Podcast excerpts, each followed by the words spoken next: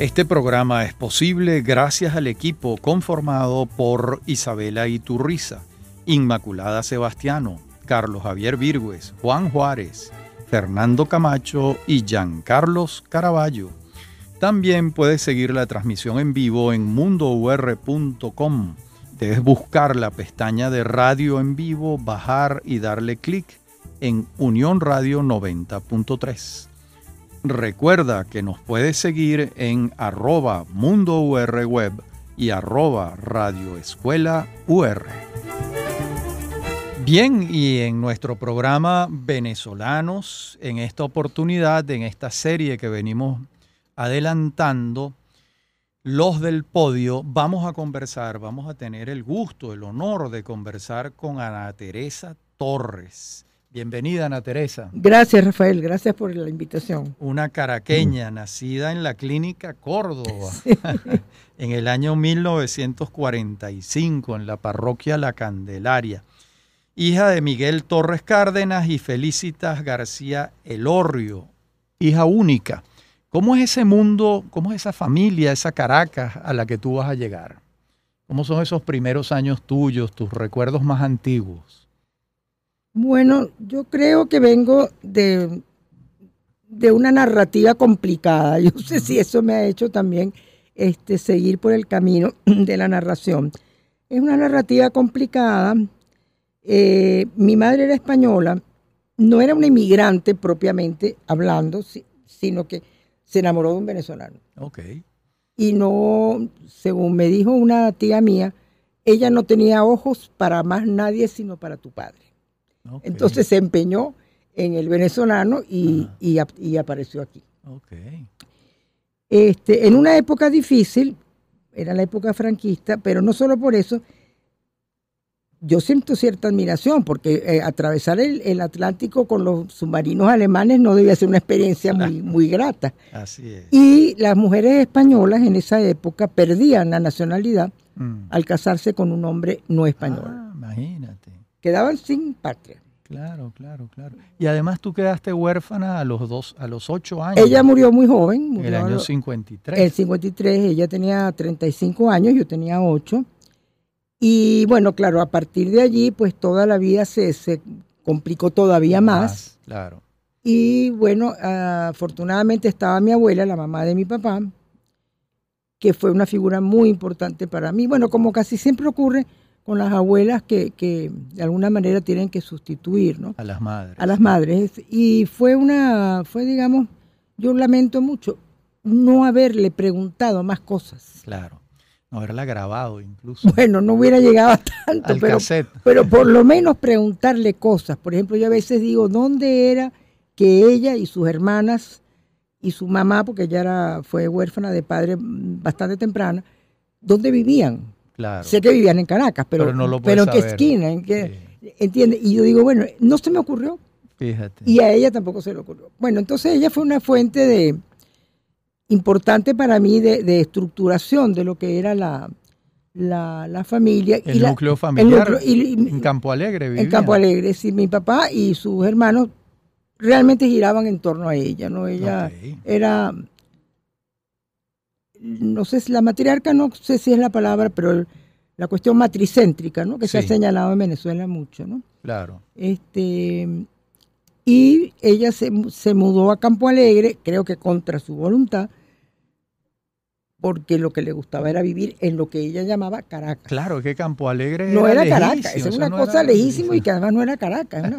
es ¿Por qué la habían llevado para allá? Tiene razón. Entonces, me imagino que fue mi papá y sus hermanos que obligaron a que se mudara de, del centro, del centro y, se fuera a, las urbanizaciones del este, ¿no? Este, que fueron las que, bueno, las que ya conocimos en, no tengo ninguna persona conocida de mi generación que hubiera nacido en el centro, ya, no, la recuerdo. A lo mejor tú conocías a alguien, pero no, no lo recuerdo. Todos, iban, todos ya pertenecíamos a, eso que era tan lejano, que era el este. El este de Caracas. Y, sin embargo, eh, bueno, muere tu mamá, vives en Campo Alegre y en cerca de la adolescencia estás viviendo en Madrid. Cuéntanos esa etapa. Bueno, ¿Con quién te vas? ¿Con tu papá? Bueno, es que, está, como te decía, se fue la narrativa se iba complicando Y entonces hubo, bueno, no, no, no, no voy a llamarlo un exilio dorado porque no lo era, no, es decir, un exilio mm, heroico, pero digamos que un tío mío resultaba bastante mejor que se fuera de Venezuela. Ok, muy bien, muy bien. Y bueno, fuimos. Se fueron todos. Mi abuela no. Ah, tu abuela. No, mi se quedó en Campo Alegre. Se quedó en Campo Alegre. ella fue, ella viajó en, avión, que creo que fue la primera vez que se montaba en un avión, pero ella se quedó en su casa hasta su muerte. Entonces eso hizo que nos fuéramos para allá y mm, bueno, y de alguna manera eso se fue como quedando y hasta un punto en que yo pensé, yo no quiero seguir aquí porque yo no pertenezco a esto. Y yo, Ahí estabas de 12, 13, 14 años de mucho, en Madrid. Sí. Sí. Y de bueno, ya mucho más, hasta los 17. Ok. Pero ahí cuando ya tú eres grande. Claro, 17 años eras una mujer. Ya eres una mujer, en esa época más, entonces tú dices, yo, yo, ¿qué es lo que yo hago aquí? Yo no tengo aquí futuro, salvo uno, casarme. Claro. Entonces, eh, no. No, esa no es la idea en este y momento. Te devolviste a Y me devolví. bueno, yo siempre habíamos venido, no es que era. y sí, sí, pero digamos, fue una me devolví completamente y, empecé, y entré en la, en la Universidad Católica para estudiar psicología. ¿Ya eh, la católica estaba en Montalbán o te tocó una parte en el centro? El primer año lo hicimos en la esquina jesuita, en el centro. Y nos mudamos en el segundo año a Montalbán. A Montalbán. Y ahí te gradúas de psicólogo. Ahí me gradué de psicólogo. De esos estudios de psicología, ¿tú recuerdas algún profesor que significó algo particular para tu formación? Muchísimos. Sí. Los recuerdo casi todos. Este, no creo que haya ninguno demasiado vigente toda, por ahora. Había, estaba un, haitiano exilado, que era un neurólogo, mm. profesor Rafael Bredi. Claro, el profesor Bredi. Era, yo le, temblábamos. Claro. Le temblábamos, pero, pero era un hombre del que se tomaba en serio lo de enseñar, ¿no? Sí. Nos dio neurología y antropología. Estaba también Fernando Rísquez. Nada menos. Estaba Luis Maggi, que no lo he vuelto a ver, era un psiquiatra clásico, vamos a decir, pero muy bueno. Estaba eh, José Miret, que era un español, no sé si exilado o no. Claro. Pero bueno, de, de esta, en la católica no había psicólogos venezolanos porque éramos Estamos, la, Era la primera. No éramos la primera, nosotros, pero, de las, primeras, Entonces los psicólogos eran extranjeros, extranjeros el 90%. Bueno, Miret de hecho no era psicólogo, era psiquiatra. este, estaba el padre Asagra. Estaba. Uy, me acuerdo casi todo. sí, sí, sí. No, con gran agradecimiento además. Y tú egresas allí en, a mediados de los años 60, en el año 60 y algo. En el 68. 68. Y empiezas a trabajar inmediatamente como psicóloga. Bueno, yo había trabajado ya en la clínica que tenía el doctor Maggi ah. con otras personas, que era una clínica de para enfermos mentales agudos, que es lo que hoy son las cúpulas. Ah, imagínate, los palos grandes. Los cambios que da la vida. Eh, yo había trabajado allí este, en la experiencia de, la enfermedad mental severa. Y después de ahí me fui al, Peñón, que yo para mí era el, mejor centro de estudios de psicología clínica y psiquiatría. Y esos fueron tres años de formación. Ahí estaba un célebre psiquiatra judío de origen argentino, Goldenberg, creo que se llamaba. Bueno, Goldenberg, yo conocí a Goldenberg, pero Goldenberg no, quizás dio algunas clases o algo, pero no era promotor. El promotor sí era un argentino que fue César Otalagano. Nosotros tuvimos mucha influencia de los argentinos. En materia psicoanalítica. En materia psicoanalítica y psiquiátrica y de atención Ah. de salud mental, en general. Mucha influencia tuvimos en esa época. Y bueno, ya de ahí, bueno, en la vida unas cosas te llevan a otras. Bueno, pero en el camino te casaste con Gastón Carballo. En el camino me casé con Gastón Carballo, eh, déjame ver qué parte del camino, en el 75. Sí. Pero antes del camino, yo conocí a Francisco Herrera Luque que fue a través de quien conocía a Gastón Carballo, porque ellos eran muy amigos de infancia. Y entonces, este, Pancho Pepe me dijo, tú te tienes que casar con él. Yo le dije, bueno, aquí hay, hay dos problemas. Pero Pancho, pero Pancho de Celestino. Era Celestino, como ah. no, y, no era malo.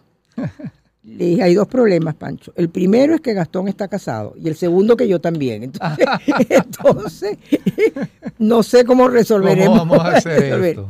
Pero bueno, se resolvió. Se resolvió. ¿Tú estabas casada? Yo estaba casada con alguien anteriormente y Gastón todavía estaba, no había terminado su, su divorcio, pues era, pero era cuestión de... Era un tránsito. Era un tránsito. Ambos estaban en un tránsito. Pero bueno, total que sí, nos casamos y ahí nació mi, mis los hijos, Gastón Miguel y, Isabel, hoy en día, pues hoy en día emigrados canadienses. como Desde el año 2008 creo que viven en Toronto, ¿no? Sí, del 2008, correcto. Tienen 15 años, se fueron, hace como 15 años, sí. Sí, porque el primer, mi primer nieto ya nació allá. En Canadá. Bueno, vamos a una pausa. Estamos conversando con Ana Teresa Torres. Y eh, en la próxima parte del programa ya hemos visto su infancia, adolescencia, sus estudios en la Universidad Católica Andrés Bello, ya tenemos a una psicóloga eh, y vamos a, abrir la puerta de eh, su vida literaria y su vida de escritora en la próxima parte del programa. Ya regresamos. En breve continúa Venezolanos. Somos Unión Radio Cultural.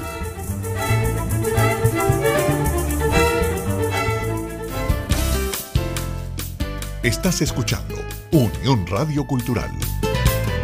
Este y otros programas de Venezolanos los puedes oír en formato podcast a través de anchor.fm. Para alguna sugerencia sobre este espacio, pueden escribirnos al correo rafaelarraiz.com y en Twitter, arroba rafaelarraiz. Somos Unión Radio Cultural.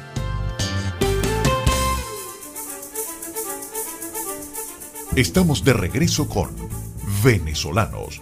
Somos Unión Radio Cultural.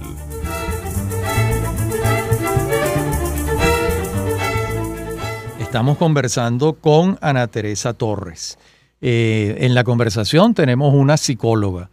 ¿En qué momento haces la formación de psicoanalista y cuándo empiezas a tener pacientes en el consultorio?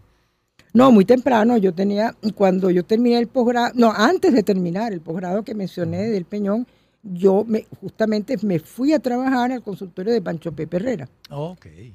Él me, invitó a trabajar con él y yo trabajaba allí eh, podía haber casos personales, pero eh, la idea que él tenía es que yo lo ayudara con algún tipo de caso. Y entonces, este, bueno, ahí, em, ahí empecé con él.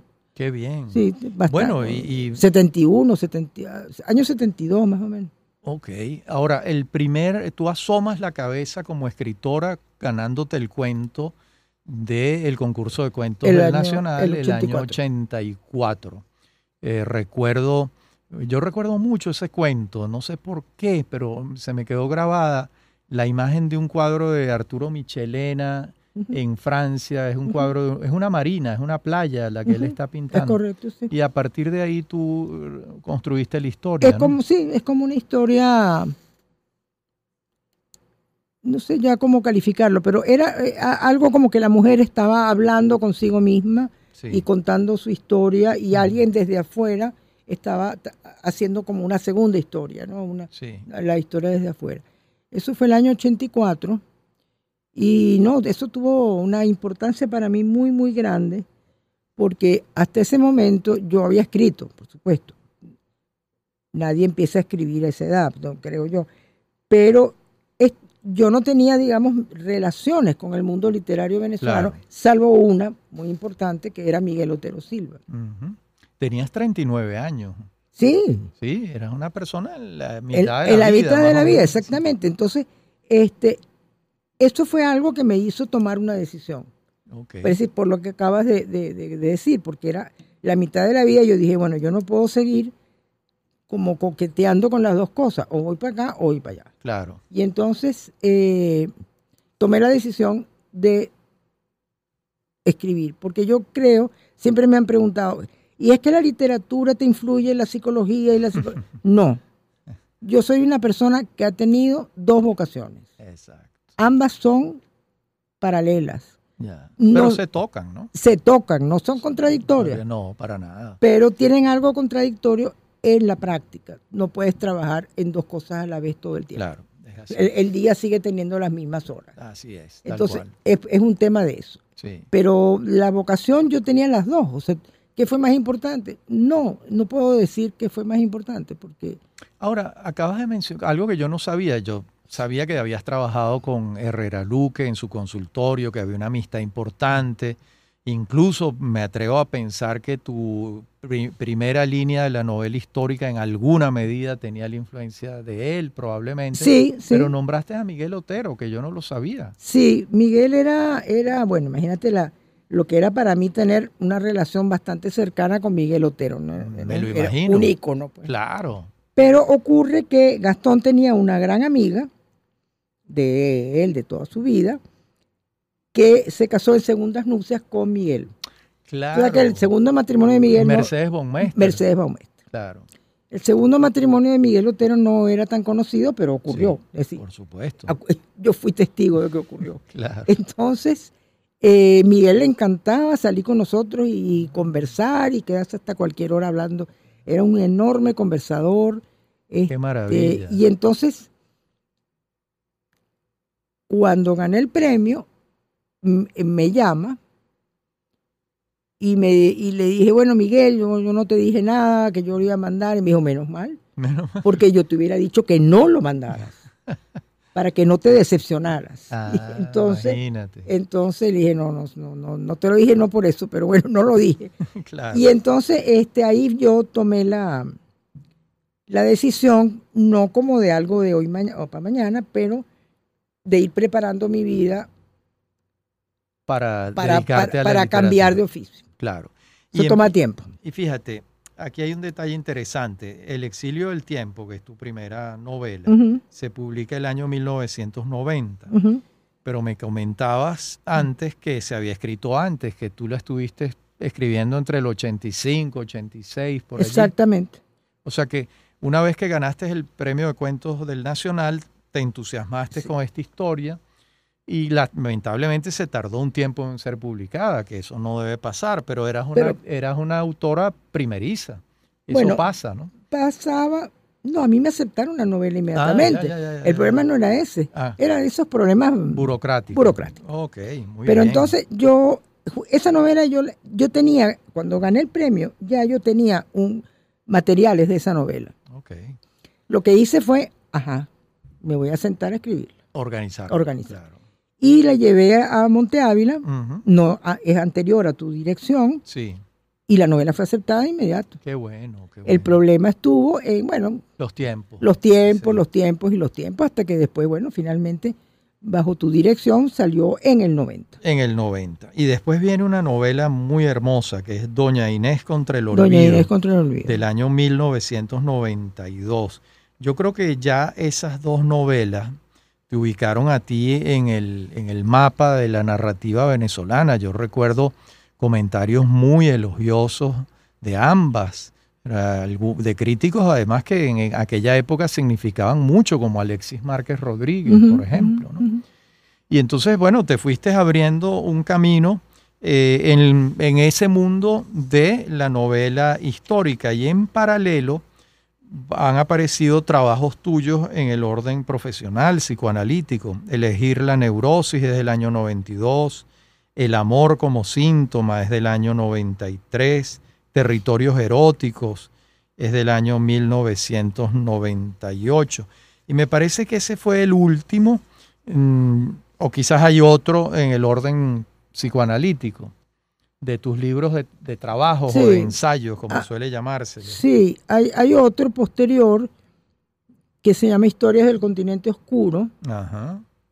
Eh, No recuerdo ahorita el año, pero es bastante posterior. Es del año 2007. Ok, ese- Ensayos sobre la condición femenina. femenina. Eso correcto. eh, recogía también pues eh, algunos artículos que yo había escrito, eh, conferencias que, te, que por alguna razón vas a dar, o sea, y que yo trato de que ese material no se pierda, porque Claro. es mucho tiempo el que uno pone en esos artículos y en esas charlas y cosas, entonces Yo dije, no, aquí, yo tengo un libro aquí. Lo que tengo Claro. es, claro, sentarte a... A organizar. a darle un sentido. A darle Sí. cuerpo. Ese sí ya fue el último. Ese fue el último en, en esa, en esa área. Tengo uno mixto que se llama El alma se hace de palabras.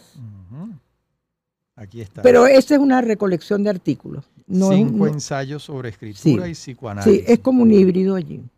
Pero eh, hay mezcla, hay ahí mezclados artículos de distintos temas. En, en el mundo del psicoanálisis, ¿cómo te pueden ubicar a ti los oyentes? ¿Qué líneas desarrollabas tú? ¿Trabajabas a Lacan, a Freud, a Jung o hacías una mezcla de todos? No, yo, bueno, yo pertenecía y de hecho todavía pertenezco a la Sociedad Psicoanalítica de Caracas que depende, es una filial de la Asociación Internacional de Psicoanálisis, que es la que Freud creó. Ok, muy bien. Yo me siento hija de Freud Muy bien. muy Ese- bien. y he sido freudiana, he leído otras cosas, por supuesto, Claro. pero mi, mi línea siempre ha sido freudiana, desde el principio hasta, Hasta, hasta ahora, hasta sí. estos días. Sí, hasta estos días, sí. Excelente. Y después aparece Vagas Desapariciones en el año 1995. Sí. Ok.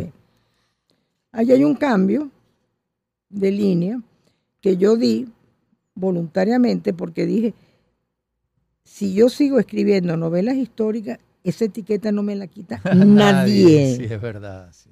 Sí, Es un sí. país muy proclive a la etiqueta. Totalmente, sí. Esa novela no gustó en ese momento. Después Alfa le hizo una reedición En el bastante potente. 2011. Ahí gustó más, Claro, porque ahí la gente la entendió más. claro. Esa novela, yo me atrevo a decir, modestia aparte, estaba un poquito adelantada a lo que era el imaginario venezolano en ese momento. Sí. Entonces, eh, no, ¿Por qué lo crees? Eso. porque, porque la gente después lo ent- entendió la novela, Entendió lo- la no- claro. porque ya habíamos, bueno, de todas maneras, te- eh, tengo, por ejemplo, Luz Marina Rivas, que siempre ha seguido toda mi obra como crítica, ella dice que a ella le pasa al revés, que esa es la que a ella le gusta más. Ah, ¿Entiendes? O sea que yo pienso que hay lectores para todo. claro, es verdad. Tú no tienes que gustarle a todo el mundo. Entonces hay un libro tuyo que le gusta a una gente y, Y otro, otro y a otra a otra. Y, está muy bien, está muy bien. Y después viene Malena de Cinco Mundos. Sí, ya seguí por otros caminos, vino Ya, Malena, Sí. vino la, la favorita del Señor Sí, y los últimos espectadores. y los últimos espectadores, Potemkin. que ya es una novela que está, mm, digamos, bastante vinculada al imaginario, a los cambios que se fueron produciendo en, en el país, pues en la, Claro. Ahora, ahí, eh, antes de continuar con tu obra, tú te pregunto, hiciste un desplazamiento porque Gastón Carballo era un hombre de izquierda y yo entiendo que tú también, en la medida. En que, eh, eh, ubicándonos en ese contexto de los años 70 y 80 en Venezuela, pero te fuiste desplazando hacia, vamos a llamar, un centro liberal. ¿Cómo viviste tú, o si lo hubo, un periodo de desengaño de aquellas ideas juveniles? Bueno, lo que pasa es que te voy a decir, y tú seguramente lo, lo puedes saber, la, para mí la cultura venezolana era, era una cultura de izquierda. Sí, totalmente. Yo vine a conocer eh, intelectuales de derecha vieja, Claro. ahorita. Sí, claro. Carlos Rangel, o Es, gente bueno, así, no, o- sí, gente, bueno. Yo dije, bueno, estaba aquí. Estaba- ¿Dónde Entonces, estaban? Sí, ¿dónde estaba? Bueno, entonces, este, yo creo que mis ideas no han variado tanto, en el sentido yo nunca hubiera sido una persona radical, Claro. nunca había sido una persona de, de este tipo de cosas. Yo, muy joven, yo pensé, o bastante joven, dije, yo quiero ir a los países nórdicos, porque yo creo que esta gente tiene la solución. Mm, Y la tiene. Sí. ¿Y fuiste? Sí, sí. Pero después la vida me llevó a Canadá, Claro. que es muy similar, Sí. y no tengo ninguna duda que ahí está la solución. No en la radicalidad de la derecha ni de la izquierda, sino en, en esa democracia social Sí, que estos países tienen, y tú lo ves en el resultado claro. de la Educativo, gente, de educativo, vida de, salud, de. Por cierto, son todas democracias parlamentarias, todas ellas sí. sí, que es un dato interesante. ¿no? Es interesante. Incluso hay dos países petroleros, porque Noruega es un país petrolero. Sí, cómo no. Canadá no es un país petrolero, pero tiene petróleo. Tiene mucho. Sí. Entonces, y yo he podido ver ya más de cerca, viendo a mis hijos, viendo a mis nietos, y yo digo, esto funciona. Mira, qué interesante. Estamos conversando con Ana Teresa Torres sobre su vida y obra. Vamos a una pausa y ya regresamos.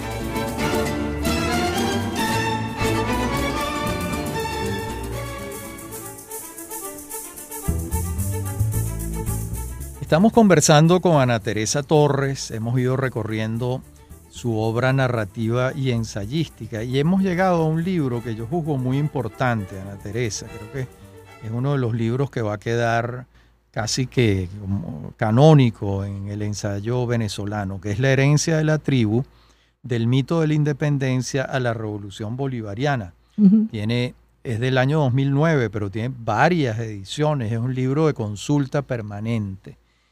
Em, ese libro lo fuiste tejiendo a lo largo de esos años en que la vida en Venezuela era muy difícil y era evidente que estaba ocurriendo una suerte de cambio cultural, si se puede decir. Sí, sí, sí, claro.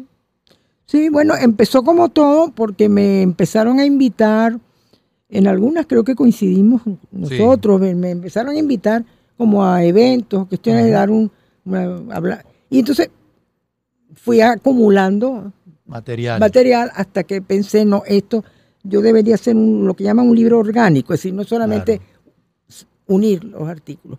Y entonces me, puse a leer, bueno, mucho de lo que los pensadores venezolanos de los años 40 y 50 habían escrito. Sí. Este, Uno en el libro ve la huella de obras, de opiniones del pensamiento de Piconzala, de Mijares, algo de Briceño Iragorri. Creo recordar algo de Briceño Guerrero, que fue un hombre. No, de Briceño Guerrero no, me lo han más bien criticado que yo no lo incluí. Ya. No, por alguna razón. Por alguna no por nada, no, en particular. No, no por nada en particular. Este, Sí, este Velázquez quizás, Ramón Velázquez. Eh, Arturo sí, Arturo, Yo traté de leer todo, no quiere decir que al leerlo es que yo estaba de acuerdo.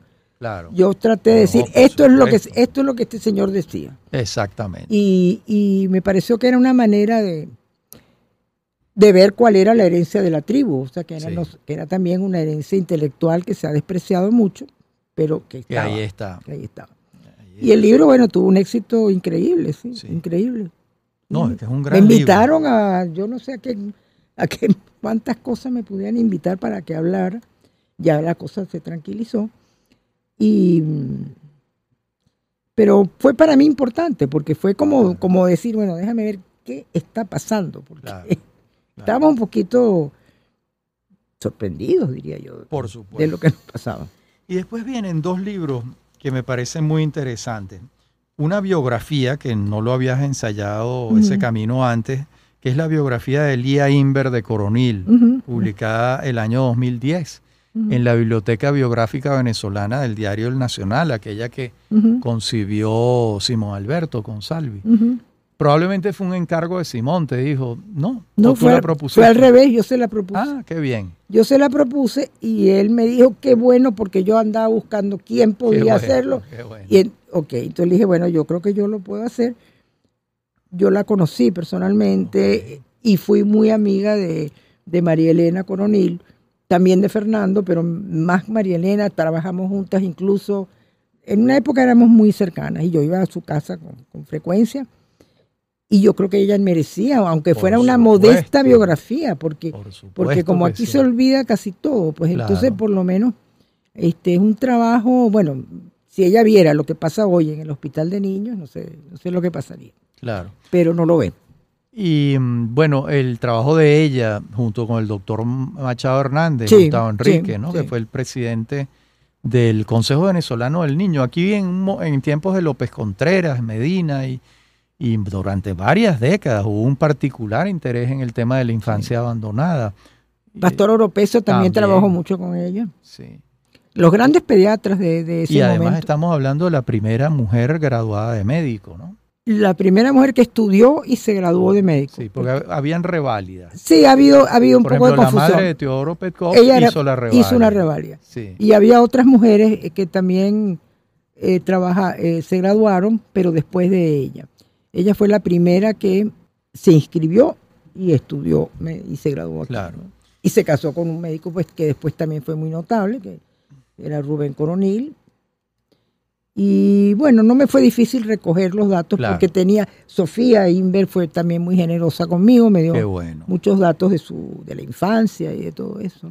Y después viene un libro que yo estimo mucho, que es El oficio por dentro, mm. Es donde tú reflexionas sobre el arte de escribir. Mm. Es, un libro excepcional porque muy pocos escritores a su vez reflexionan sobre lo que están haciendo ¿no?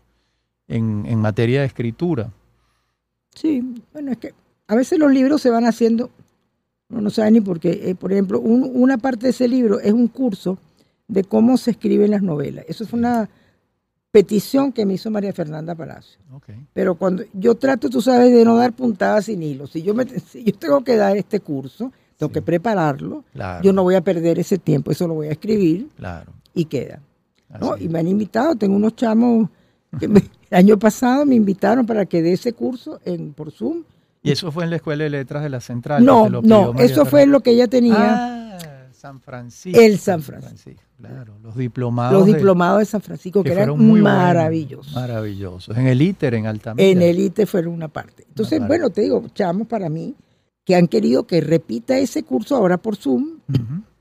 Y el último, el año pasado, se escribieron 50 personas. Eh, me parece que era un éxito. Para mí, 50 personas es mucho. Muchísima gente, claro. Vamos a continuar con la línea de ensayos y después retomamos la línea narrativa. Después viene Diario en Ruinas, que son los años 1998-2017, publicado en el 2018. Allí yo sentí cuando lo leí una beta que no había visto antes en ti, que es una suerte como de analista política y que hace pesquisas periodísticas. Ahí, ahí como yo noté en ese diario una angustia muy particular por el país, por recoger lo que estaba pasando, ¿no? Es quizás tu, tu libro más político, ¿no? Bueno, es que fíjate, esos años que empezaron en el 98, bueno, nos cambiaron la vida todos y, este, y parte de ese cambio, a mí siempre me gustaba la política y, me, Gastón era un hombre que siempre hablábamos de política y, nos reuníamos con, con... Pero esto fue distinto, porque esto ya no era la política, esto es lo que está pasando te está pasando a ti. A ti, claro. Entonces yo me sentí muy afectada por eso. Y durante esos años yo estuve en muchísimas, muchísimas digo, pero bastantes agrupaciones de... De activismo. De activismo, vamos a llamarlo así, exactamente. Este, bueno, a veces digo, bueno, lo que estabas haciendo era perder el tiempo, pero otras veces no, pienso que no, porque también fue parte de mi vida, de mi experiencia, ¿no? Así es. Entonces, el libro, bueno, era eso, decir, yo no quiero que a mí se me olvide esto. Claro. Que ya se debe haber olvidado, porque claro, porque los, jóvenes de 25 años... Claro, ya no saben. No, claro, eso, pasó. eso pasó. Pero ahí está recogido. Ahí está recogido y mucha gente le gusta. No pretende ser una obra literaria, sino algo así como... Un diario. Un diario y mezclo algunas cosas personales y otras son, bueno, cosas de memoria colectiva. Claro. Y en esta área aparece Viaje al poscomunismo. Viaje al poscomunismo puede ser un libro, una crónica de viajes, pero también unas anotaciones ensayísticas sobre lo que ustedes están viendo allá en, ese mundo que desapareció en 1989, pero que ahí están sus rastros. Eso también, aquí, digamos que en ese sentido abriste otra puerta, que es la de la crónica de viajes, con este sesgo tanto narrativo, que lo tienen todas las crónicas, como de reflexivo, ¿no? Sí, claro, porque la idea no era no era un libro de turismo, ¿no? No, claro, no es una postal. No, exacto. Entonces lo que quería era, bueno, recoger lo que uno podía ver y podía entender que no es mucho, porque estás viendo realidades muy distintas a la tuya y no tienes las referencias. A... Ya han pasado 30 años, además. No, pero el poscomunismo no ha pasado. Ah, ya. Mm, el poscomunismo está. Está, ok. Claro, es que era, eso era, bueno, y, el, y, el, comunismo lo ves todavía, ¿no? Pero, sí. pero en gente mayor. Pero el poscomunismo ahí está, ¿no? Y queríamos, bueno, un poco, Yolanda Pantin y yo, que fuimos autoras del libro, queríamos ver qué, qué similitudes tenía con este país. Yo digo que este país pasó al poscomunismo sin tocar el comunismo. El que sepa un poco de comunismo sabe que, aquí no lo hubo. Que aquí no, lo, hubo. Entonces, este, agarró, digamos, la, sí, algunas cosas. Este libro que fue lo comentábamos la semana, esta semana en una librería, fue, fue interesante, fue interesante hacerlo, fue interesante los viajes, por supuesto. Este, y a la gente le, le gustó, a la gente le interesa. Claro. Y ahora que nombraste a Yolanda Pantin, hiciste un, El hilo de la voz. Este es un ah, libro muy valioso. Esta antología crítica de escritoras venezolanas del siglo XX, publicado en el año 2003. Ha tenido dos ediciones. Es una antología muy completa, ¿no? Sí, sí. Ese fue un trabajo, un trabajo tremendo. Pero bueno, me siento que valió la pena porque mucha gente digamos, personas del medio, críticos, literarios, etcétera, no solo venezolanos, sino este, lo valoran. Lo valoran y valió la pena hacerlo. Y descubrieron autoras que la gente había olvidado. Olvidado o simplemente no las conocía. No las conocía, incluso algunas con seudónimos. Por ejemplo, una pariente mía. Dinora Tarver. Dinora Ramos. Dinora Ramos. Era Elba Era Elba Rice. Sí, una, una, prima hermana de mi papá. Era, y, así eh, otras, pues que a mí me sorprendieron sí, esa la, iban a borrar. La iban a borrar de la historia, pero, era la mejor, a mi modo de, ah, de, ese grupito. Entonces, bueno, fue muy. Yo me siento contenta de haber. De, eso sí, toma mucho tiempo hacerlo. Pero me siento contenta de, de haberlo hecho. Y, como me parece casi imposible que ese libro sea reeditado, yo le pregunté a Yolanda si estaba de acuerdo y lo puse en mi, en tu página. En mi página. Si alguien lo quiere ver, pues ahí, está. Bueno, estamos conversando con Ana Teresa Torres. Estamos cerca de la última parte del programa donde veremos sus libros más recientes y algunas conclusiones. Ya regresamos. En breve continúa. Venezolanos. Somos Unión Radio Cultural.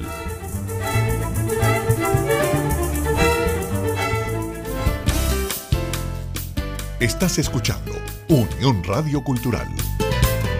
Este y otros programas de venezolanos los puedes oír en formato podcast a través de anchor.fm. Para alguna sugerencia sobre este espacio, pueden escribirnos al correo rafaelarraiz.com y en Twitter, arroba Rafaela Raiz. Somos Unión Radio Cultural.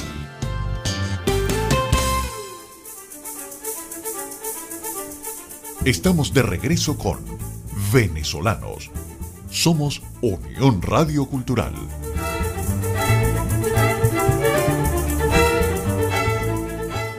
Estamos conversando con Ana Teresa Torres sobre su vida y obra. Ana Teresa, y en el año 2002 en Mérida publican tus cuentos completos. Van desde el año 1966 hasta el 2001. Yo no tenía memoria de algún cuento tuyo antes del cuento del año 84, pero se ve que los tenías engavetados. Estaban engavetados, sí. creo que uno o dos fueron publicados en algún medio, pero los otros no, no, no, no, era inédito. Yo lo quise publicar no porque me parecieran que eran muy buenos, porque no lo son, pero yo quería algo así como cerrar. Cerrar y que no es que un escritor nace a los 40 años, sino que había una historia detrás de eso. Claro, una historia inédita. Inédita, pero... Pero, pero ahí está. Ahí estaba. Y entonces, este, bueno, Víctor Bravo se empeñó, se empeñó y se empeñó. Qué bien. Y lo sacó. Bueno, eso está muy bien. Y después vienen El corazón del otro, Me abro tan largamente, son en dos novelas, también publicadas por el otro el mismo, ¿no? Eh, Víctor Bravo, muy seguramente, ¿no? Sí. Y El corazón del otro es de Alfadil. Es de Alfadil. Es, un libro del año 2005. Después tenemos Nocturama, que tiene una reedición muy reciente del año 2021, pero es un libro originalmente 2006. 2006. La fascinación de la víctima, que es del 2008, y La escribana del viento, que es una novela que a mí particularmente me gusta mucho. Tú la, presentaste, creo. Yo la presenté y escribí sobre ella. A mí me parece una gran novela. Y ojo, eh, coincidimos varios de tus lectores en esto, entre otros Roberto Lovera de Sola, que es uno de los críticos que, que más estima tu, tu obra. Yo creo que esta novela, que es mm, de orden histórico, y supone una investigación histórica, pero hay un trabajo psicológico extraordinario de los personajes y hay un lenguaje muy decantado, que es algo que yo creo que mm, a lo mejor coincides conmigo, que se va adquiriendo con, el, con la escritura, con el ejercicio, ¿no? Sí. Cuando uno ve lo primero que uno ha escrito y ve lo que escribió 40 años después, tú dices, bueno, algo He aprendí, mejorado. he mejorado algo, ¿no? No, es que esa novela tuvo la suerte que se escribió en dos momentos. Esa novela yo la empecé a escribir después de Doña Inés Ok. ajá. y la abandoné ah, y la dejaste. y la dejé. Tenía el mucho material de investigación, Ok, eso lo guardé, Sí. pero me fui a otras cosas. De manera que cuando vuelvo ya tengo como andado una buena parte del camino. Pero vuelves 20 años después, prácticamente. Sí, Bueno, no más, creo. Más, ¿no? Sí, Sí, No, porque pues el 2013. 2013, sí, sí, ¿no? un tiempero. un Y entonces vuelvo ya con otra visión, porque vengo con la visión de todo lo que he venido viendo. Claro. Y entonces yo le di un sentido diferente a esa novela, le di Sí. un sentido de una, una familia perseguida por el poder. Exactamente. Tal cual. Y el, y el Perseguida tema del incesto El también. incesto, perseguida por el Por el poder, arruinada Sí, y exiliada. sí. Entonces, claro, ya ahí había unas emociones que yo no tenía en la... En la primera En la etapa. primera etapa. claro. Y en el 2015 aparece una extraordinaria antología tuya que es Fervor de Ah, Caracas, Fervor de Caracas, sí. que la publicó Fundavac, que supone una gran investigación sobre temas caraqueños. Ah, esa la eh, disfruté muchísimo. La disfrutaste mucho, un gran libro, ¿no? Y a mucha gente le, le gusta mucho ese libro porque, bueno, yo traté de escoger lo más emblemático, lo que más me gustaba. También hay autores que quizá no son tan conocidos para el gran público, Claro. pero hay otros que sí. Este, ese fue un libro que me gustó mucho hacer y tampoco me parece que se va a reeditar porque esos libros Muy grande. sí. son muy grandes, pero bueno, Sí. ahí- ahí está. Y Diorama, que es el último. Diorama es, La última eh, ajá, es la del última. año 2021. Sí, es como una secuela hasta cierto punto de, de Nocturama. Sí, ya es la distopía. Claro. Francamente, la, la distopía. Es un libro doloroso, un libro amargo, es un libro. Sí. sí, sí. Bueno, es un recorrido largo Bueno, que has sí. tenido y, y lleno de, de trabajo, de logros, de cómo te sientes eh, después de, después de lo que has hecho, qué falta, Em, sí, qué falta. No, es que no, no, porque O- yo pienso que este no es un tema de faltar, porque lo que yo quería hacer era el recorrido y el recorrido lo he hecho. Ya lo El recorrido puede ser más amplio, sí, claro. Claro, Si vivieras mil años, pero no, no, no, eso no va a no ocurrir. es el caso. Entonces yo, yo siento que yo hice lo que yo quería hacer. O sea, lo que, mis vocaciones yo las pude llevar a la práctica. Muy bien. No me quedé con eso. Claro.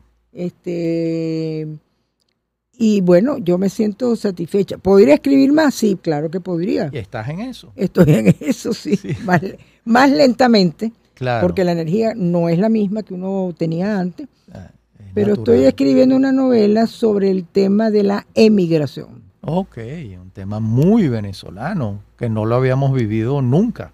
No, así Sí. como este no. No lo habíamos vivido, claro. Ah, pero Pero no, no venezolana solamente, sino, sino en general. en general de otros países. Hay personajes de distintos países y qué sé Sí. yo, y venezolanos también, por supuesto. ¿Tú sabes quién tiene una reflexión sobre haber emigrado que a mí me tocó mucho? Milán Kundera. Porque Kundera sale de, de Praga y se convierte en otra persona, eh, en otro mundo. Y el otro que también reflexiona mucho sobre eso, me parece a mí que es Jacques Lacan. Pero Jacques Lacan no emigró, Eh, que yo sepa, ¿no? no, Lacan es un francés de toda la Un vida. francés de toda Espérate, vida. entonces, ¿cuál es el que tiene aquel?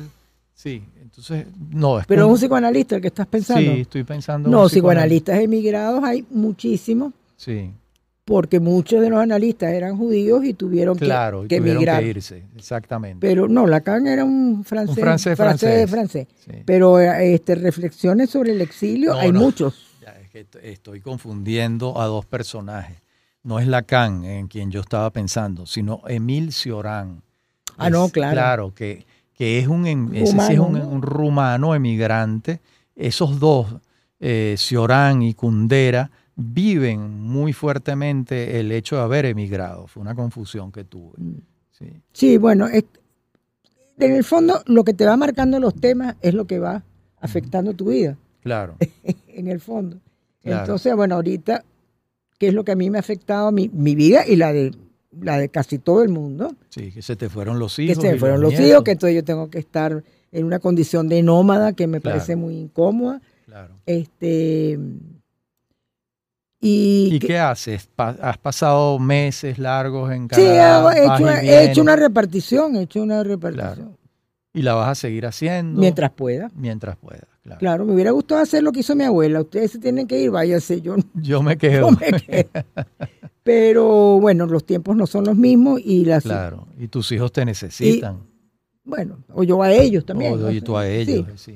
Este, es más fácil moverse hoy en día también. Claro.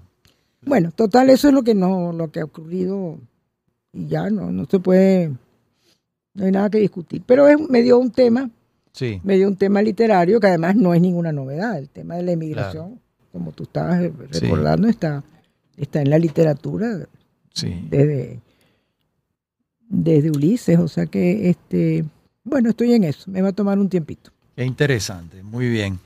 Bueno, Ana Teresa, creo que hemos ido recorriendo casi todo, casi todas. Hay unas facetas también que nos falta, pero mm, nos falta por ver, que es tu vida de activista o tu vida colateral a la escritura. Por ejemplo, el caso de que eres individuo de número de la Academia Venezolana de la Lengua, que participaste en todos esos años en aquellas eh, asociaciones de activismo social, político. Es como un mundo que todos los escritores, casi todos los escritores tienen un mundo paralelo de actividades. Bueno, yo no lo hubiera tenido en otras circunstancias realmente. Muy bien. No lo hubiera tenido. me, viste en la necesidad. Me vi en la necesidad interior de hacerlo. En otro, en otro contexto, de hecho, no las había tenido. No las había tenido. No. Ya. A la vez pienso que. Tú llevas bien la soledad. Llevas bien estar sola. Pues. Yo llevo bien estar sola. Sí. Yo creo que, bueno, aprendí muchas cosas de, conocí cantidades de personas que yo no hubiera conocido en mi vida cotidiana, o sea, me enriqueció mucho. Mm, y bueno, no, no, en realidad no fue algo que elegí, sentí que no podía sino hacerlo. hacerlo. bien, Ana Teresa, muchísimas no, gracias, por esta entrevista. Gracias a ti. Y bueno, nosotros terminamos eh, esta conversación con Ana Teresa Torres en Los del Podio, en el programa Venezolanos y nos vemos y nos escuchamos en nuestro próximo encuentro.